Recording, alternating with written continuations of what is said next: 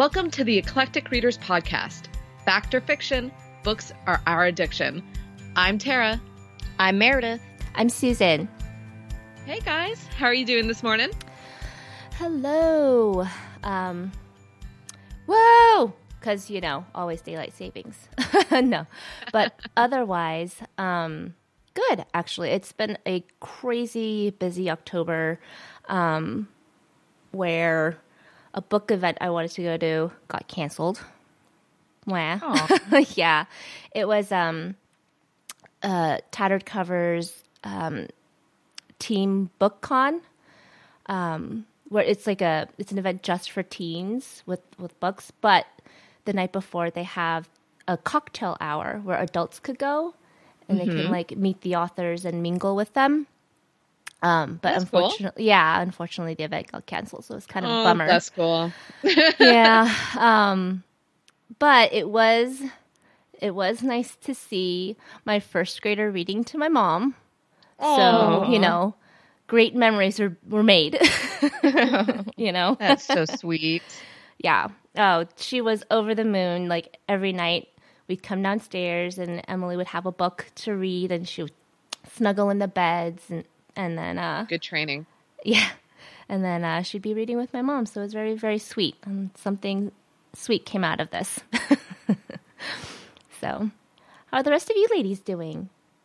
So it's November now, but Halloween just happened. Uh, Halloween, if, if anyone knows me, Halloween is one of my favorite holidays. Any excuse to dress up, pretty much, big win for me. Uh, and we have a giant Halloween trick or treating event in my neighborhood.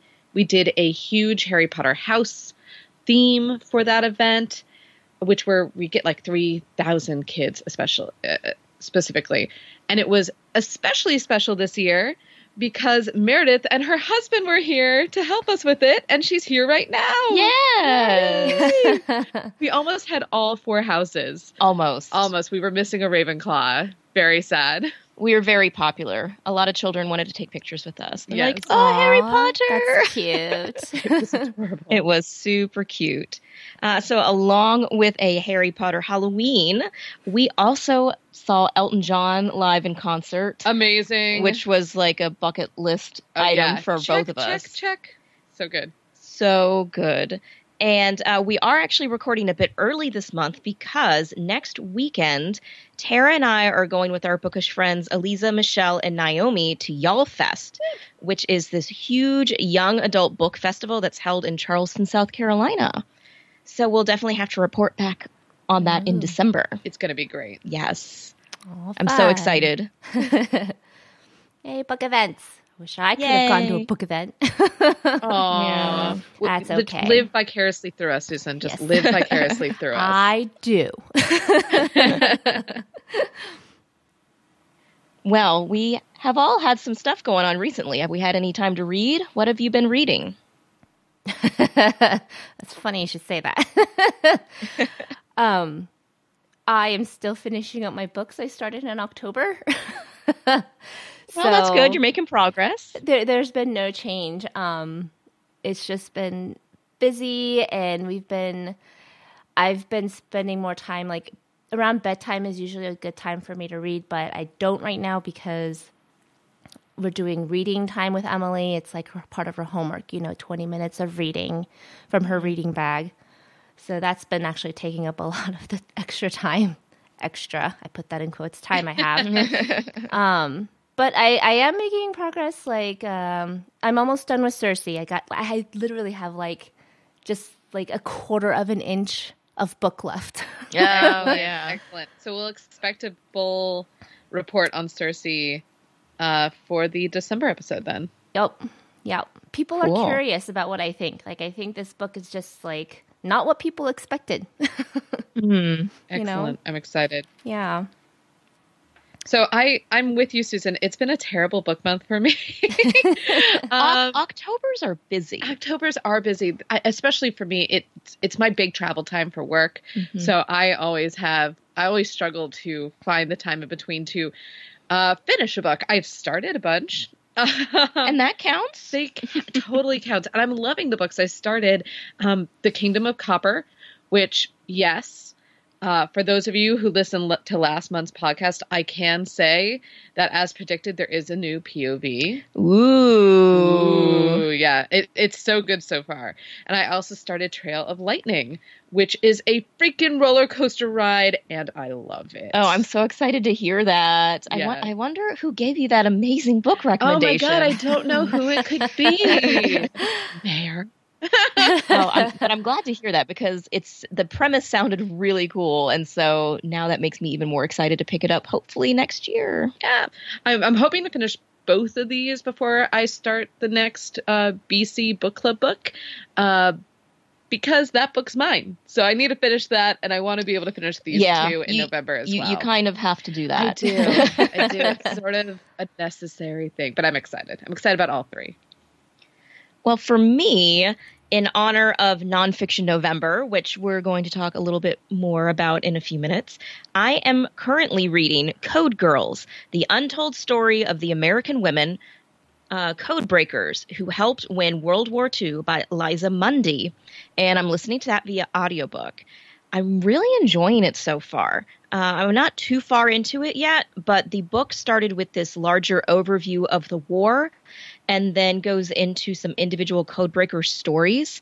And now she's actually going a little bit back in time to World War One and is giving us a story about a woman and her husband who worked for this eccentric millionaire and then they were commissioned by the government to help break codes during the war. Interesting. Yeah, it is. It's actually really, really cool.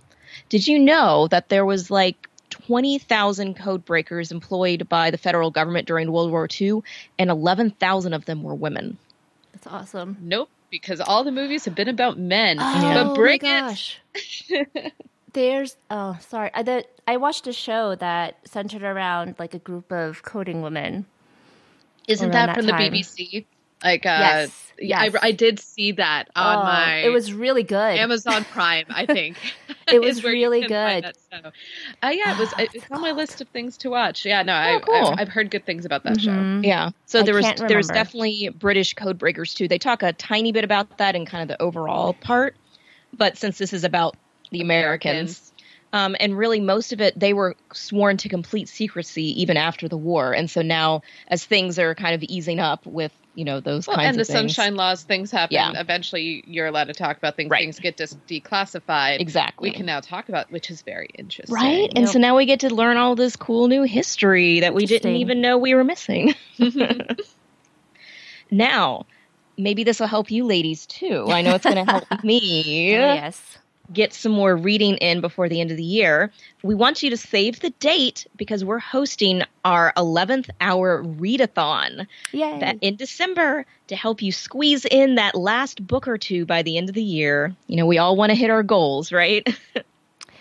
it's yes. going to run it's going to run for 24 hours from 8 a.m. to 8 a.m. Eastern Standard Time, Saturday, December 21st through Sunday, December 22nd. So go ahead and mark your calendars, and it's everyone. a good excuse to like take some time away from family during yes. Christmas time to just have a little bit of alone time, read yes. time. Oh yeah, yeah. Meet me time, read yes. time, self care. Yeah, just Self-care. use the eleven hour readathon as the excuse. Yeah, no, it's I. I just checked. I am three books behind my goal. you can do it. I believe in you. So, uh, yeah, this will this will be nice. yeah.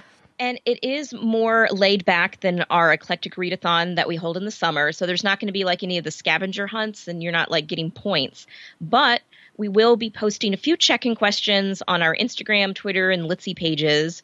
And for any U.S. participant who records how many hours they read with their phone's stopwatch app, and then posts a screenshot of it with the hashtag 11th hour readathon will be entered into a drawing to win their choice of one of the books we read on the podcast this year. Yay! So hey, you might even win a book. And we read some good stuff this year. We did. We did. I agree. So we and hope a lot different ones. Yeah, it is. It's it's a nice it's a nice eclectic mix, if I do say so myself. But a bunch. Uh, so we hope that you'll join us for that. Now, we are in November now, and apparently, did you know that nonfiction November was a thing. I didn't, Nope. but I do now. Yeah, Yeah. I didn't either. Um, I just saw a lot of people talking online about prepping their nonfiction TBRs for Nonfiction November. And I was like, oh, okay, let me see what this is. so I did a little Google searching and found out that it's organized by the Federal Federation of Children's Book Groups in the UK. But like, I don't know, a lot of booktubers and bookstagrammers have just like started participating too but it's a good reason to get some nonfiction books off of your TBR that maybe you wouldn't have picked up otherwise. Absolutely. Yeah. Uh, so I just thought it this would be a perfect time for us to talk about the nonfiction genre. um, are you ladies a fan of nonfiction? oh, I'm a kind of. Does it make any sense? That makes Um, total sense. yeah, I mean, it depends on the kind, because nonfiction is actually really broad, right? Um, Mhm. There's like educational, there's inform- in- just informational, and um, lately there's been a lot of the political books that have been coming out, um, the insider stuff. Um, there's the memoirs, the autobiography. Like, there's so much. Um, I think in general, I find them too long. I always wish a nonfiction book in general, not usually memoirs, um, but the rest, I usually find them a little too long for me. I'm like, this could have been shorter. Right. Uh, but when I do find a good nonfiction, I'm glad I read it. Uh, but I still gear more towards fiction. So See, Yeah. I, I really feel the length thing in the educational ones, like the self help help books. yeah, I never think you need that many pages to get a point across to me. Mm-hmm. yep, Either I'm going to accept it before that or I'm going to find this too long. I, I find them, you know, the only self help book I've really loved is The Four Agreements. And The Four Agreements is all of maybe 45 pages. And it, it, it's the Yes. tiniest little thing, which, by the way, if you haven't read The Four Agreements, highly recommend. It's a fantastic. it sounds like you'll read it quickly if you need to get a, another book to your Yeah. challenge. I think I read it in like an hour and a half, guys. Nice. Yeah. No lie. Just but that's nice because then you got this this chunk of new information that you Mm-hmm. can work with. So I wonder if that's more of like a publishing thing where they're like, we need this to be longer. I think know, it's a publishing thing because there's like people put in like a lot of case studies and anecdotal things. And it's like you really didn't need this much, you know? yeah. I- And and the nice thing about the four agreements is it really is like immediately applicable. Like I finished reading that book and I immediately applied the concepts. Oh, that's the that were best kind of book. to- yeah, it was really great.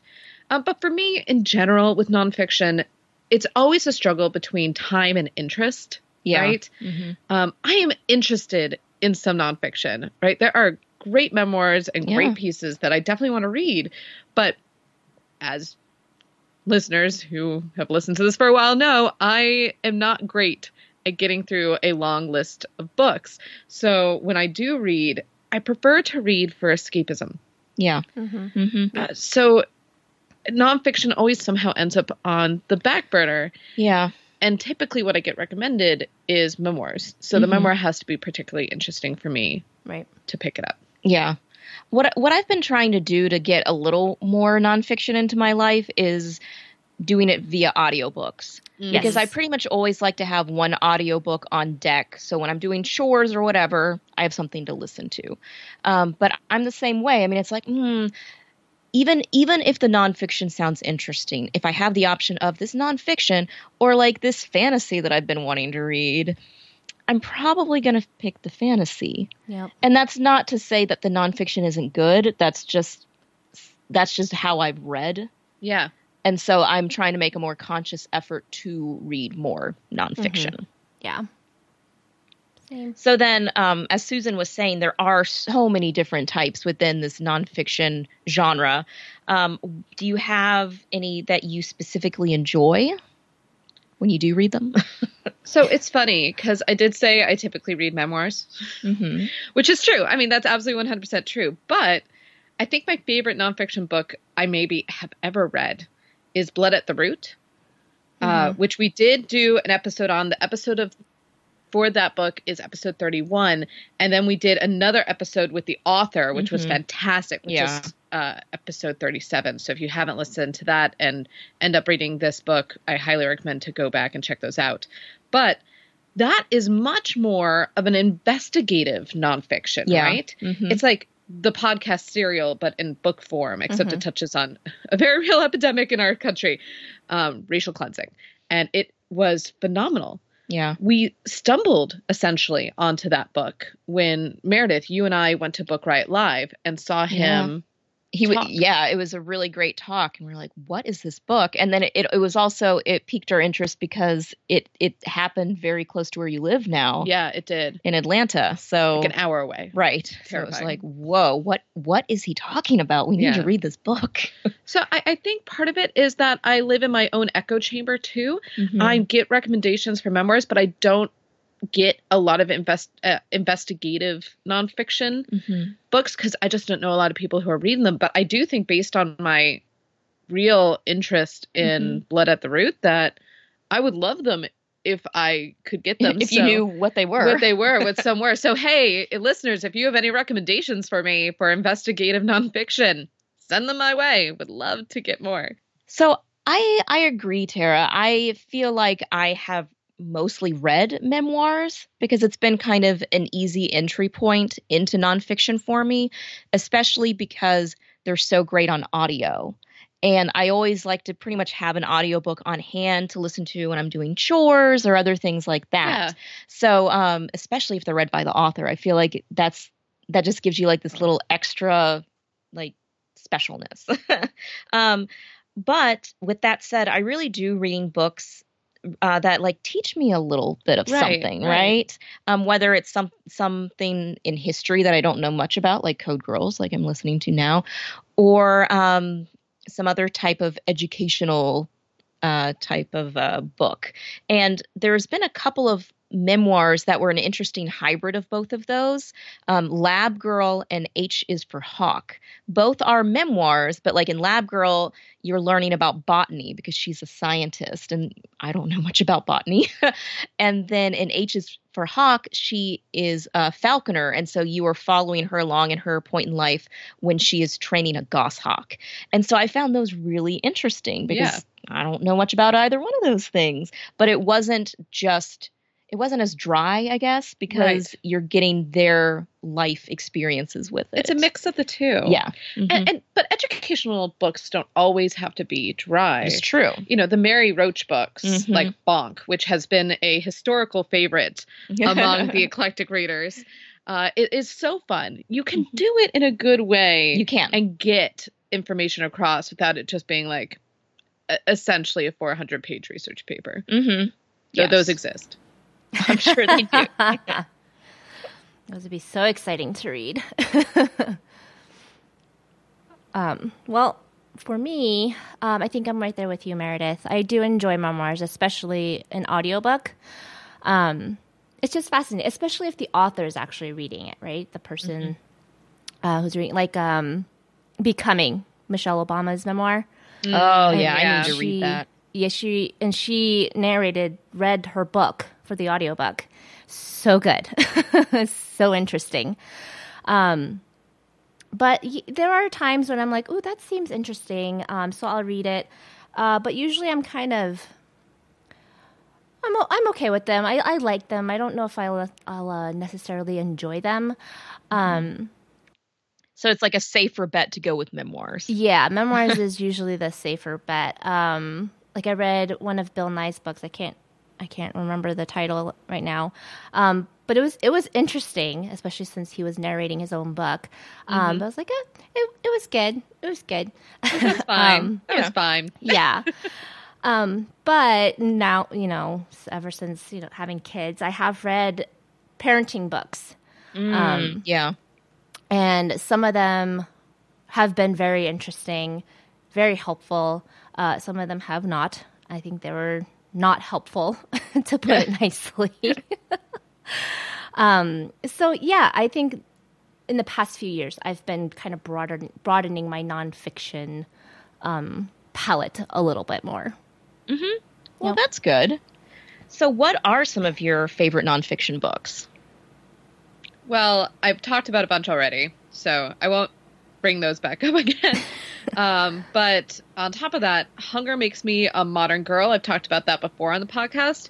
uh, by Carrie Brownstein. Mhm. Phenomenal, talking about a great audiobook because it's about her time in her band. Mm. So there's a lot of in between where you get music and raw music, and it's just so fun to listen to. But um, yeah, you know, we haven't talked about this yet, but there are a lot of great graphic novels that are nonfiction. yeah. Mm-hmm. And this, I love this book. It's called It's a Bird by Steven T. Seagle. It's an autobiographical book that uh, chronicles Seagle's thoughts as he tries to work out. Um, he gets hired essentially to write for Superman, Hmm. and he finds it so boring.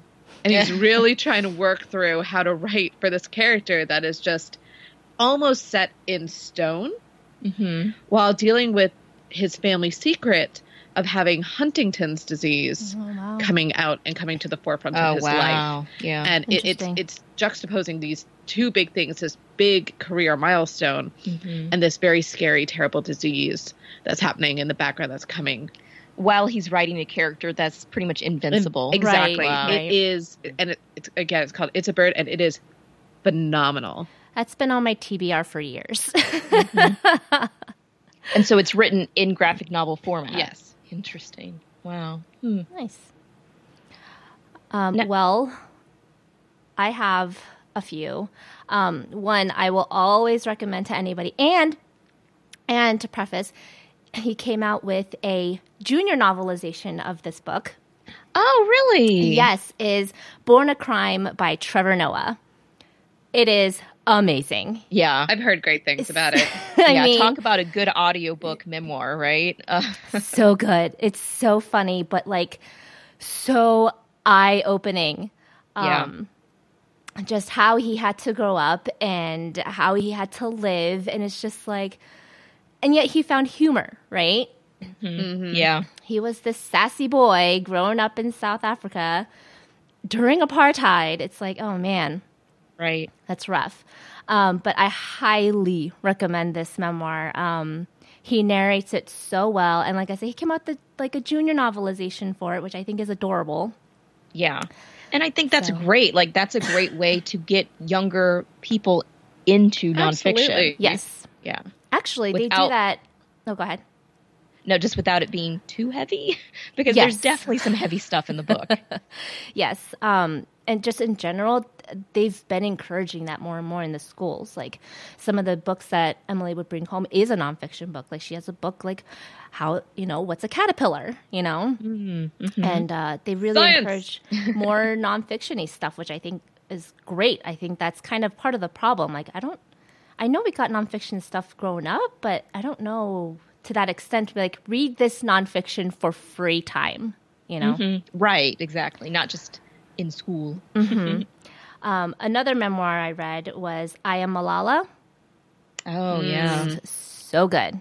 Again, so interesting um, where she grew up and how she just impacted a country is Yeah. really good. Yeah. Um, and then a fun one, Eat, Shoots, and Leaves. I read this years ago, and it's about how punctuation matters. It does. Team Oxford comma all the way. yes, she even talks about that in the book. Um, it's like it matters where the punctuation goes. So it's a really fun book um, to read and kind of you know expand your knowledge on punctuation and why it matters. and um, I just have to throw in a parenting book in there for all those parents. Um, Their Wonder Weeks It's one of the best books I've read about kids or babies. Um, they did all this research and found that there are times in a, a baby's development where they will just go nuts and you have no idea why. And this ex- book explains why and actually the timeline of when it will probably happen. Yes. I remember my sister being like, "Oh yeah, we're we're in a Wonder Week right now." Yep. You know what Yup. I like about that? It's an it, it's a book that tells you there is a light at the end of this tunnel, yes. and, and it- it's very explicit. Like, yeah, you feel crazy right now, but guess what? It, it's gonna stop. I promise. Yeah. This is not forever. it's super super helpful because I'll be reading ahead. I'm like, oh, oh, it's month three. Okay, it's oh, it's week twenty. Okay, like it's like I know what's coming. Let me prepare myself now. Dun dun dun. yeah. Uh, so, going along with memoirs, um, um, two that I really like by Jenny Lawson. They're called "Let's Pretend This Never Happened" and "Furiously Happy." They they are hilarious. Um, she got really popular with her blog, where she just has the craziest stories. It's just it's it's so funny. She is hilarious, but then she also talks about her mental health struggles, her her um, other health struggles, and so it's it's a nice blend of that. So it's not just all funny. It's not just all serious. Serious. Yeah, Mm. and she does the audiobook narration, and it's you'll be cracking up if if, if you if you read it. They're right. really good. Um, and she's also really fun to follow on social media, and she's opening up an independent bookstore in Texas. Hmm. So she she's a very cool person. Uh, and graphic novel memoirs. Woo! Yay! Um, the March series by John Lewis. My congressman. right? it's um, ah, those are so good. They are very good. and also talking about stuff that would be good for kids. Um, it it does get serious. I mean, obviously, the civil rights movement was uh, there was some Mm. some stuff that happened. But it's Um, history. It's it important is. to know. Exactly. You don't want to, you know, we, we all need that up. right. We all need to Mhm. remember what happened. Mhm. Um, so those were great if you're looking for um, some graphic novels to read. And um, yeah, you can't go wrong with Mary Roach if you want No. to learn a lot about a very specific subject. like corpses.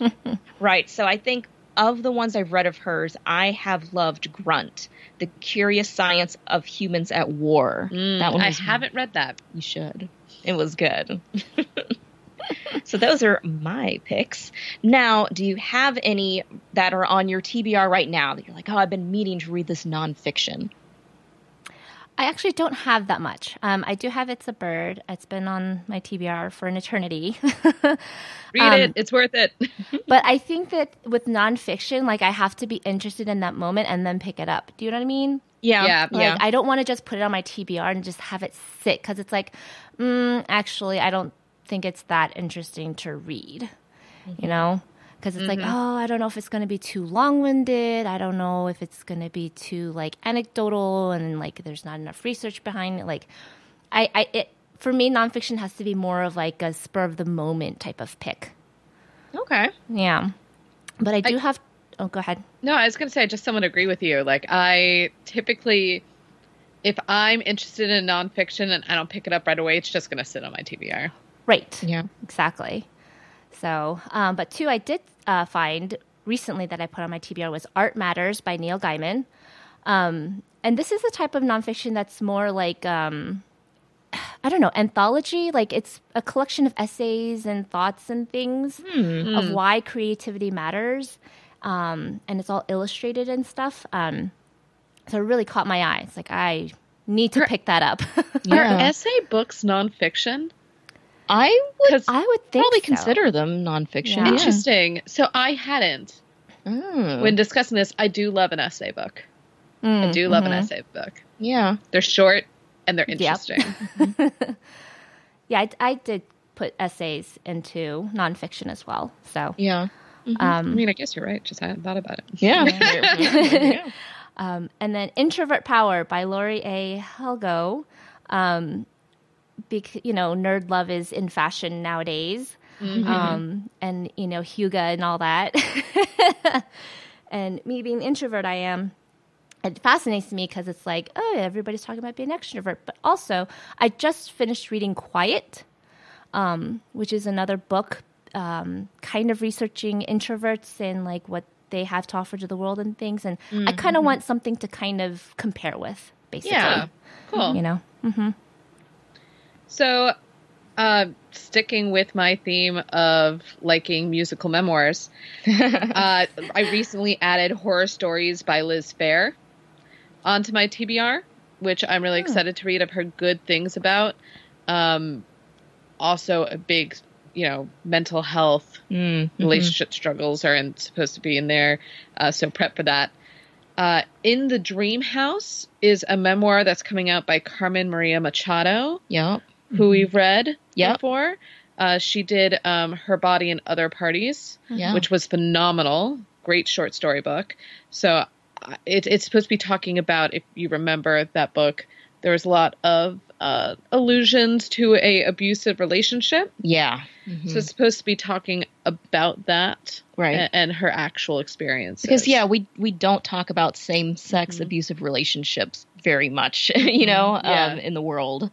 Uh, yeah. and everybody who's read an arc has been absolutely over the moon about it. Yeah. So I do want to pick that up.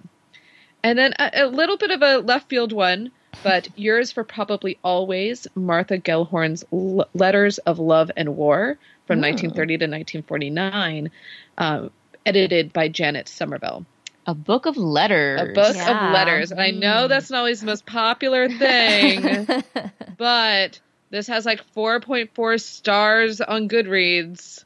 wow. And it just came out recently. So, you know, You know what? A book of letters can be done well.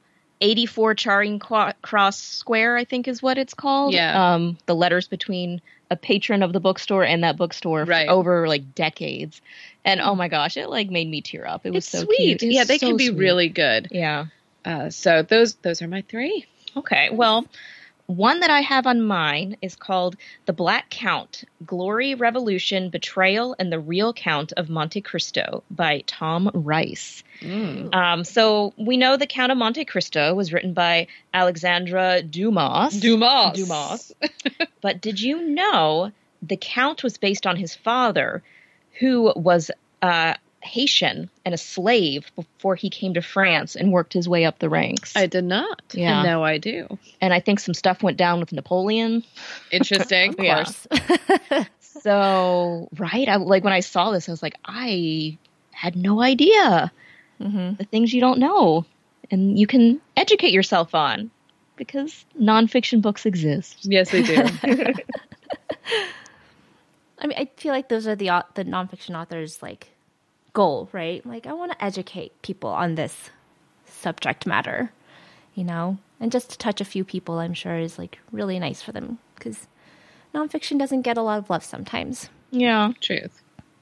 But what is truth? What is oh fiction? goodness, What is truth? What is beauty? What is What is love? what is life? We're clearly talking about our main read now. because it addresses all those things. Um, so we let's go into like a pretend biography, shall we? Yes. Yes. What did Um, we read this month, Susan? We read Orlando by Virginia Woolf.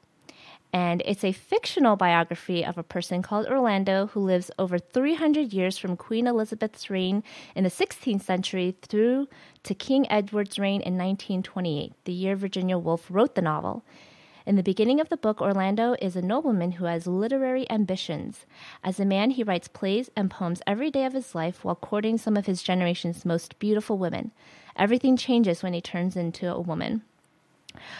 For, and for the remainder, Woolf draws comparisons between the thought process of men and women across the different eras. So, before we dive in, what was one thing that stood out to you in this book? So it's totally revolutionary, right? Yeah. In the way it discusses gender and acceptance of self.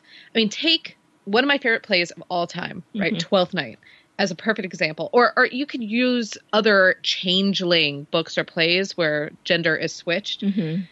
It always ends with the truth being revealed that this person was actually this gender the entire time, Mhm. right? It, it really um it, it reinforces the binary belief on gender.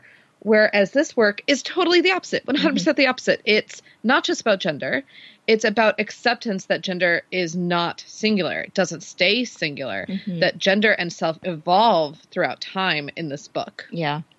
Yeah, like well, Susan, when you picked it, I I've never read Virginia Woolf, and so Mhm. when I looked at the description, I was like, "Whoa!" We're like getting to like gender fluid, you know, all this stuff, and I was like, "When was this written?" Like Which is this just is so Woolf. Yeah. so Woolf. right. Um, but, to have this come out in the 20s, 1920s? Exactly. Yeah, no, it's so Woolf in a personal way. Yeah. But like, yeah, I agree. For it to be written, Mm-hmm. Right. big steps. Um, that so I completely agree, Tara. Um, I will say that I have now learned that, uh, and maybe this is Virginia Woolf in general, or maybe just classics. I should have known better.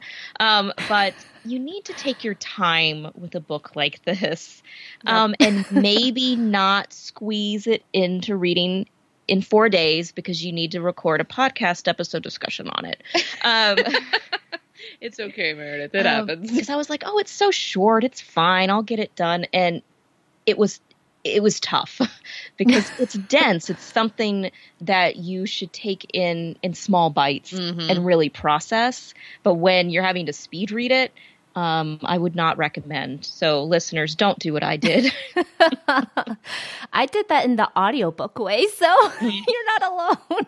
yeah. I was finishing up The Sparrow for my local book club, and then I was going to tackle this one. Um, so I'm, I'm right there with you. I was like, oh, I needed more time for this, but oh Yeah. well. I, we, I still got stuff out of it. It's okay. Like, Yeah. Yeah. But But- it, you have to when you're especially for this time period the the word choices and sentence structure are so specific Yeah. and pointed and if you can't take the time to let that sort of thing breathe let Mhm. your brain process Mhm. some of it Mhm. you can lose some of it in Yeah. it's not as edible as our current books are This was not a young adult book. I don't know what I was thinking. uh, it happened. yeah. it's a satire could have gone fast yeah. That's very true. I mean, that's the thing, though, right? She put in so much into a short amount of pages. Um, so kind of right? started. for being yeah. so short. There is Yeah. there's a lot going on. There was a lot, yeah, for sure. Um, so starting with the writing style, because I did some. reas- I was like, oh, this is like, I need to, I need to actually like research this book. as you do with classics Yep. you do Yep. I was like, oh, this is this is a super researchy book, which is okay. Um, and I learned that she was poking fun of the quote stodgy historical biographies of the Victorian era end quote. Um, and also to note the biographer is apparently male. Um, but so I'm learning like Virginia Woolf, she actually like took the style of how these people wrote and copied it for this book. Um, I have not read any. Yeah, see, see, that's, that's the thing. May, maybe we would have gotten more from it if, if we were familiar with that era of biography. Right. Yeah. Yeah. It, it, it's funny because um, you can clearly tell it's a satire, Yeah. even though I have not read any stodgy male satire uh, uh, biographies of that era. Um, but it's it's really funny. Gertrude Stein also did a really weird take on a biography, Like a kind of like a fake. it was bio- a fake biography Yeah. for her wife partner. Um, it ended up being an autobiography about her, and I just wonder: was there really like this? There must have been this epidemic of stodgy male biographers that the female writers just couldn't help but like sort of like poke at Right. a little bit. They were finally getting the point where they had a little bit. yeah, a little of, bit uh, of yeah, freedom, Right. Freedom to be like poking the bear, Right. poking it. Let's see what happens. Yeah. Oh, oh, you're going you're going to spend like five paragraphs on a thought. Okay, here's my five paragraphs on the thought. exactly. Yeah. it's just like oh, because like now I want to read like another Virginia Woolf book only to see like oh, this is her actual. You know what I mean? Oh, like yeah. wildly different. right. Okay. Other Yeah. books Right. are wildly different. That's good to know. hmm So that's Um, that was my thought. Like oh, so her other books must be different from this book.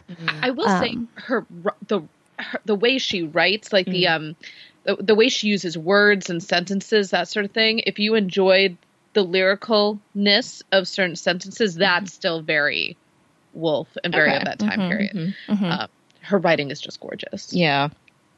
Yeah. I, you know, I did kind of like those sections where the biographer would break the fourth wall and kind of talk to you a little bit. Yeah. Um, or like at one point they'd be like, you know what, this is getting, this is going to be like really boring. So we're just going to skip over this. Yep. Yeah. I feel like that's a dig. Like there's Right. got to be a dig there for a specific mm-hmm. like one that like went way too, too long. long. Yeah. Mm-hmm. yeah.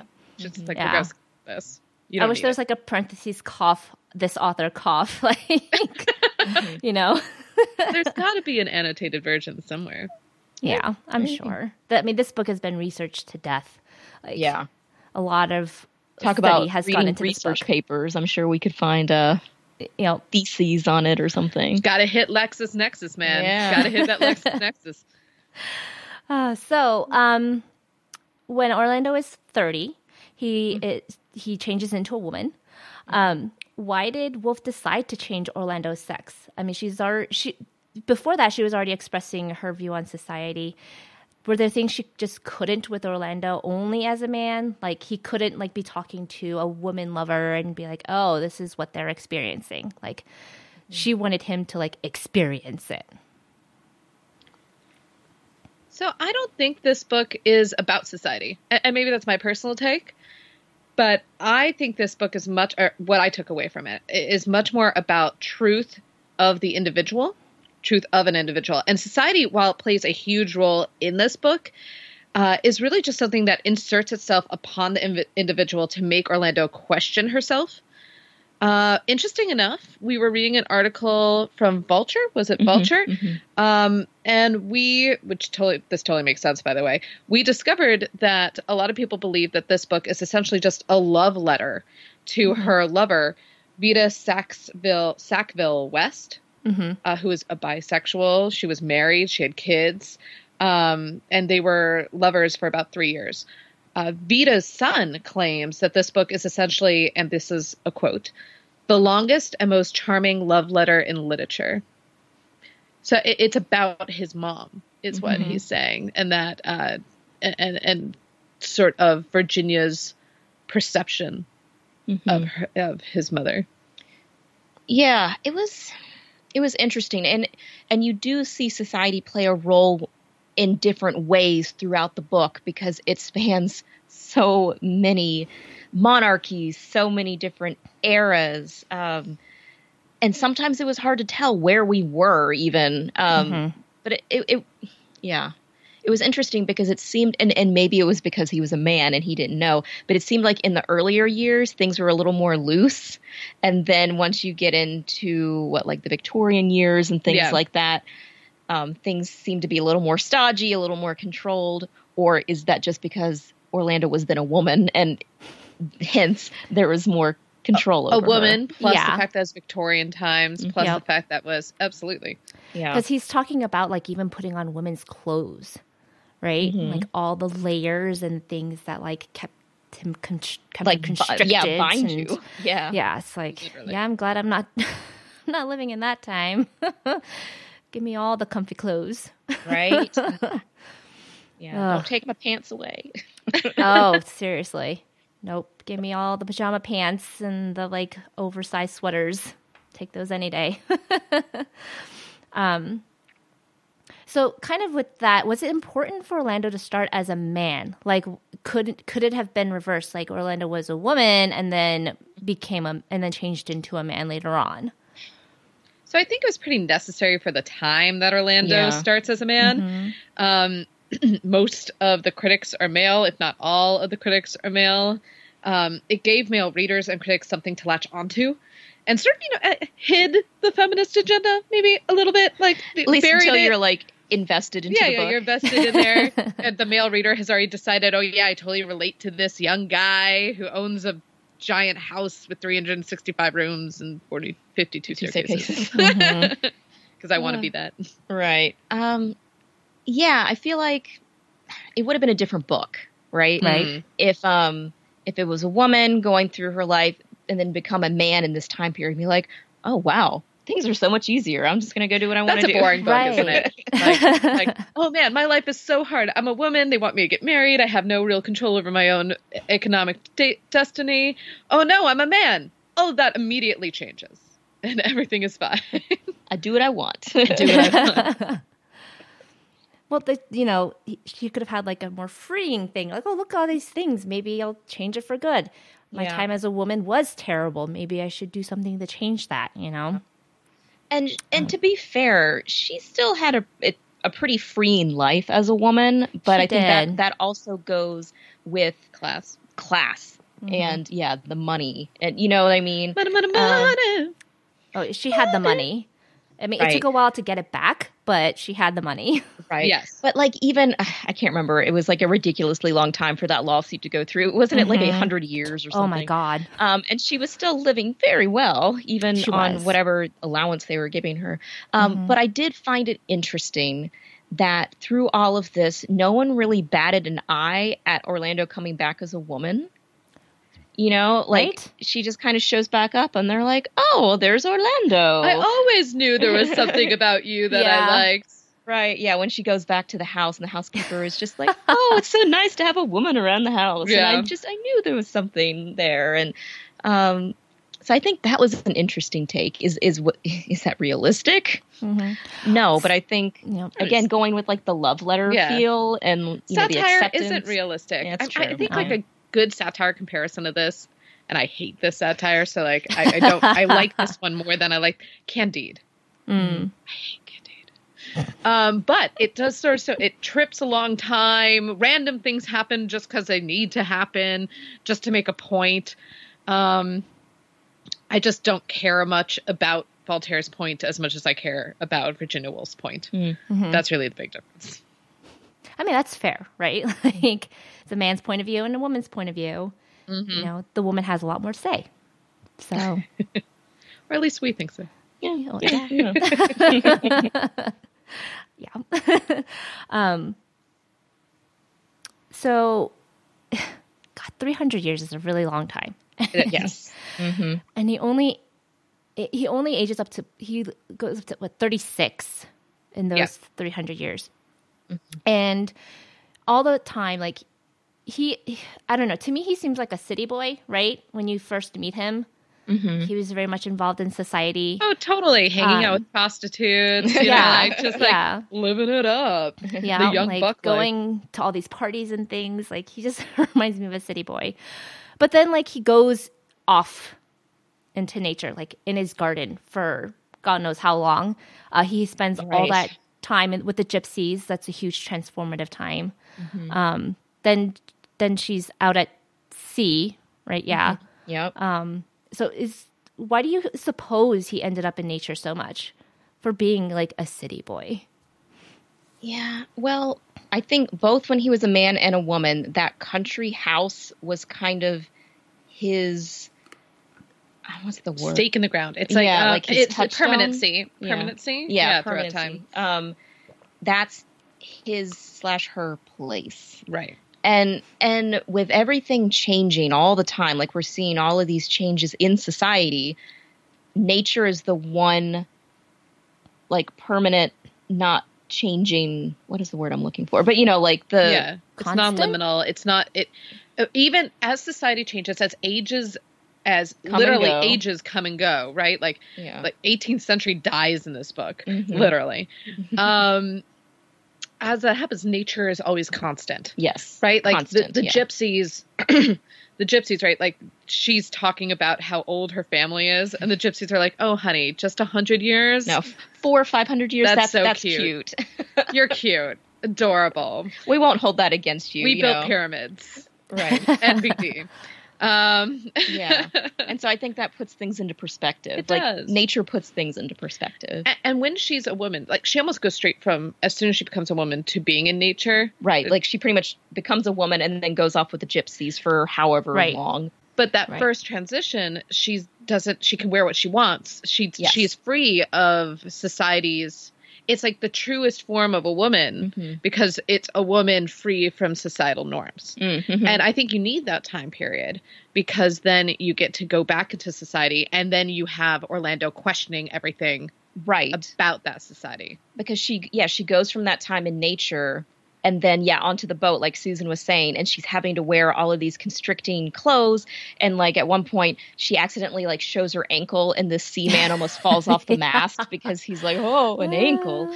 And and then that's when she starts realizing oh wow i guess being a woman is different. Really there are some things i never thought of when i was a man that Yeah. a woman has to deal with. Mm-hmm. uh, yeah. An ankle? Ankle. Really? That Mhm. ankle scandalous causing trouble on that ship. But I like how Virginia Woolf uses nature also to describe uh, sort of the feel of the time period. Sunlight plays a major part in this book. Um, when the Victorian age comes in, it gets all damp. The damp starts to rot. I the really- ivy yeah. constricts. Like it's so Everything physical. starts crumbling. Like that that whole passage talking about the dampness seeping in. It was, I I really liked that. And it must be how Woolf really felt Mm-hmm. about the rules and regulations she was under in that time period. Mm-hmm. And It's just, it is very like gut feel. It's, Mm-hmm. it's great. Yeah. Yep. And the oak tree was like the one thing that Again, another know. steady, um, it changes, right? right, It, it grows. the poem and the oak tree itself Mhm, mhm. both changes throughout the But story. it's still constant as but a it's tree a constant. Yeah. yeah. Mhm. Art is Yep. a constant for Yes. Virginia Woolf, and I think that that's very clear through the poem. Mhm. I mean, the book, from what I from what I read, the book ends when the book this book was actually published. Right. Yeah, which it is does. interesting. So Right. funny. Yeah. Yeah. it's like, whoa, I see what you did there, Ms. Woolf. Cheeky. you know, um.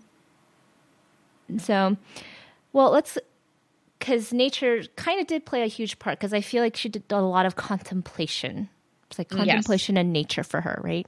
Oh yeah. Um, but then she kind of learns things from certain characters in the book, um, which we meet a handful. I mean, she lived 300 years. Like, Yeah. People were coming Um, and going. yeah, but like a handful of people were mentioned. Um, so, did you have a favorite? Like side character, lover, friend, or Yeah. one you found super interesting? I really enjoyed the like the poet Nathan, right? Nathan Green. Yeah. And and he was one of the people there was a few of them that like also lived apparently for a long long time, which wasn't really explained, but I guess goes along with the satire. There are always critics, man. right. The critics never The die. critics never die. Um, but I just like those parts made me chuckle when Orlando was still a man in the beginning and had him had Nathan come and live with him because he wanted to be with the artists and wanted to learn more about the art. And uh, N- Nathaniel is just sitting there bemoaning the fact that like Shakespeare and his contemporaries are ruining literature. They're like the worst. You know, it was so much better with whoever came before them. And um and then when Orlando is, you know, a woman much later on in life, they meet again and he's bemoaning the fact, "Oh, these new people are terrible. If only we had Shakespeare back. That was the pinnacle of our literature." And it just it I It's how critics feel. Yeah. Critics don't like anything new, you know, or Yeah. you know, you know, they just, oh no, you're you're harming the art. uh, Mm-hmm. yeah. And I Not all just- critics. I right. feel like that's that's inaccurate, but you know what I mean. That's her point. That's Yeah. what she's trying to get across, and it is funny. It, it it was great. that definitely made me chuckle. Yeah. So I did enjoy. Um, I cannot remember his name, but her husband, the man she marries, Shell. We'll just call him Shell. That's yeah, the easiest. Ma nickname. or Ma, right? That's why. Marmaduke. Ma. Yeah. um, because like they found a kindred spirit in each other. Yeah, Right? Like he's more girly. She's Right. more manly. right, Yeah. right.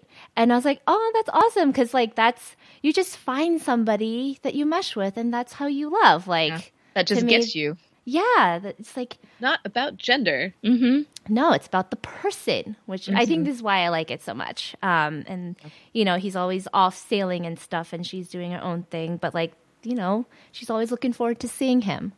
Always sending letters. Yeah, Yeah. yeah. Um, so I found I liked him. I liked that part because it's like, e- even in the twenties, she gets it. Woolf gets it. Like, Yeah. Yeah, who cares, right? if you love somebody, you love somebody. you love them.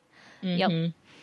So, yeah, that was that that part I liked. Um, so this is I kind of I, I kind of want to touch on time. We touched on time. it's like why is it 300 years? um, did that passing of time bother you? Because even the, the biographer even says like, oh yeah, like while the, while she was thinking this, like time moved on behind you know behind her and things like that. And it's like, yeah, that seems kind of inconsistent. Why is she living 300 years and, you know?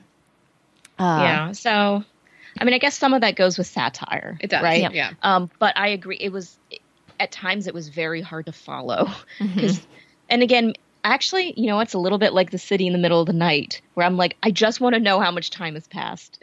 Yes. what like how much time are we talking about here like yeah you were sitting in your house for 5 10 15 100 like how many years are we talking about how long were you with the gypsies how, like you were in constantinople as an ambassador but then you came it seemed like a lot of time passed but then you came back and your housekeeper was still there. But again is that just someone who apparently also lives hundreds of years? I don't know. Um so for me maybe it's like my kind of controlling side of things where like i want to know. You know what? I'd really Sure. love the idea that the housekeepers actually, it's like her great great grandchild, but like Aw. they teach them like when when Orlando comes back, you have to pretend you're me. Like like like like like there must be a consistency. Like the, The upper class cannot know. Like It's like the replacement guinea pig. Like you don't tell your kid this the guinea pig died. headcanon, but like absolutely nothing in the book supports this. I just think it'd be funny. So, well, uh, do we? Go ahead. Uh, no, I think a lot. I think Mayor's right. I think a lot of it is satire. You know, I, I mentioned Candide before, but Candide's another good one where time is just an instrument to get people from point A to point B to make a specific point. Um, it does seem to me that even though her life ends at 36, or the book ends at Yeah. 36, it's confusing, um, and it goes over 300 years, um, that it goes through a full lifetime. She's 36 when it ends, but to me, that feels like an ending of a life where her past and her present self merge. Um, that she, it just seems like a big fulfillment of the highest ideals of self actualization. yeah it's And- like yeah at the end she's like i'm not just a man or a woman like Mhm. or i think the biographer states it like Yeah. she was a multitude of Yeah. selves and that Yeah. she accepted all herself, right? Mhm. A- And to me, whether purposely or not, that seems like an end of a life. hmm Either that, or like Right. just the acceptance of truth as being the beginning of one's true life. Uh, It it, it just seemed very like higher ideal. Mhm. oh yeah yeah Mhm. Um, so one thing, because I, I actually like like both those um, thoughts about the time passing, um, but I also did find kind of what um, scholars there we go uh, took was um, they learned that she was kind of making a point of how time shows how um, certain events feel. Like you know how when you're super bored and you have nothing to do, time just like just drags. But then when you're doing something fun and exciting, like it goes by in a blink of an eye. yes Um, that's kind of what she was going for. Um, pulled this, which I thought was interesting. Um, quote, sitting through a boring lecture seems to take hours, while a good meal of the same length is over in a few seconds. Woolf is exploring this on a larger scale in Orlando. To her, time spent thinking is long, while time spent doing is short.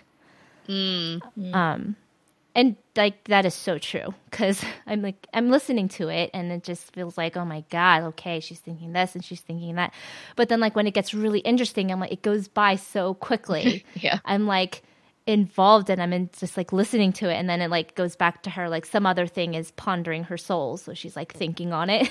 I do like how characters call her out on it. So it's clearly is a point to be made in the books, mm-hmm. but like the gypsies call her out on it. Like like like stop like sitting or like staring at the sky Yes. and go do something yeah what are you doing? You're not working. right yeah. yeah Like you're not doing anything useful. All you do is just sit there. So I thought that was fascinating. And like, I think Woolf does a good job trying to portray that, but man, was it hard to listen to sometimes. yeah yeah take, just- take your time with this yeah, for sure. A classic. So, which brings me to the last question. Uh, Did you like it? And would you recommend it? Yeah, that's a tough one. I with the discussion we've had and like thinking back on it, I would have liked it more if I had taken time, like I've been saying a million times now. Um so would I recommend it? I don't know if I would. Just like who would I recommend this to? So satires are a specific genre, Yeah. right? So I think if I was talking to one of my English major friends and they were like, you know, I, I just read a bunch of, I just read a D.H. Lawrence novel and I'm looking for something more lighthearted. Mm-hmm. And I, I'd be like, oh, cool. Well, I've got, have you read Orlando by Virginia Woolf? It's a satire about like stodgy biographers and it's beautifully written and it, it's, it's sort of weird and funny and fantastical. So like to the right person, Yeah. absolutely. But I feel like that is a very narrow window of But I would recommend, like, Yeah. like if I were to meet somebody who this is their interest, Mhm. I would recommend this. Yes. but I Um, would not widely recommend it. I I, guess. Yeah, I, I, I Yeah. don't think that I, I for a satire, Mhm. as gender bending and as crazy as this is, I think because the bio- biographer thing has sort of lost its Mhm. like that has gone out of time Mhm. for us. Yeah, is hard to understand. That being said, I think the concepts in the book that's true. are so interesting. So maybe also people who are interested in, in, that concept. in Yeah. yeah, in, in the history of I mean, oh, handsome Jack Mhm. or gentleman Jack. Gentleman That's what the Jack. gentleman Yeah. Jack has become so popular. yeah, yeah. And that which is a great show by the way, if you aren't watching it, watch it. Um Gentleman Yeah. Jack became so popular that I, I think there is sort of a uplift That's true. for this kind of information, this kind of stories from this Right. time period. So I, I think there is probably a audience I would recommend this to. yeah, Absolutely. yeah, that's true. Yeah, I mean, it's not a hate. It's not like it's this is the worst book ever. Nobody read it, right? Right, right, right, right, right. Yeah. Um, No, I like it. Just you have yeah. to want this sort of story. Yes. and then I would, re- I'd happily recommend this sort of story yes, to you. for sure. I mean, you have Um, to know the person. Yeah, Definitely. like Yeah. I would not recommend Candide, even though it's super important, an important piece of literature. Blah blah blah blah blah. I hate it. I would not recommend it. just read it in school, basically. yeah, read it because you gotta. Don't Yeah. read. yeah. Don't read it in your free time. But this You this would be things read. good to read with like a friend or something Oh, for where you sure. read it in chunks and discuss it. I, I, Oh, I man, classics yes. need to be discussed. Things like Yeah. high concept books like Yeah. this need to be discussed. Mm-hmm. I think this would have been good if we took like two weeks a chapter. Mm, yeah, because they're very long chapters. Yeah. Yeah. Like two weeks a chapter, I think would have been like the best way to do it. You know? Yeah. And yeah, that's true because I was mentioning to Tara last night when we were talking about it. I was like, I kind of wish I had read this in school where we would have broken it down into smaller Right. bits and like really dug into it because the concepts are super interesting. They are. Yeah. Yeah. Yep. Yeah, that biographer. It's it's that stodgy biographer. It's all his fault. so, well, our next book is definitely the not stodgy biographer. No. Yes. Um, this is, you know, another huge 180. Um, it is The Tenth Girl by Sara Faring. Yes. Um, and that's your pick, Tara. It is my pick. It's a uh, thriller, psychological, a little bit horror, YA. It's not going to be crazy horror, but like, right? It's about an Arge- Argentinian haunted mansion and a family curse and a twist you never see coming. And Ooh. I know I'm excited for something a little bit, Yeah. a little bit on the lighter side. I, I don't know. It's kind of scary. Maybe a faster read. Yeah. yeah, faster read. So, if you're interested in any of the books or articles we've talked about today, you can find them at our show notes at eclecticreaders.fireside.fm slash 71. Um, you can find ER Podcast on Goodreads, Litsy, and Instagram um, at Eclectic Readers, and then at Twitter at Eclectic Read Pod. Girls, where can they find you? Well, people can find me on Goodreads, Twitter, Litsy at Ruri Kaicho. That's R U R I underscore K I K A I C H O U.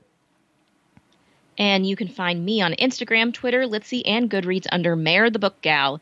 M E R E T H E B O O K G A L. And you can find me at Goodreads and Twitter because I've just totally given up on Litsy. Yeah. at my name, Tara Newman, T A R A N E W M A N. And don't forget to subscribe in your favorite podcaster, podcatcher, uh, so you never miss an episode. And to rate and review us on Apple Podcasts because that's how other bookish people find us. So, guys, let's shelve this until next month. Bye. Bye.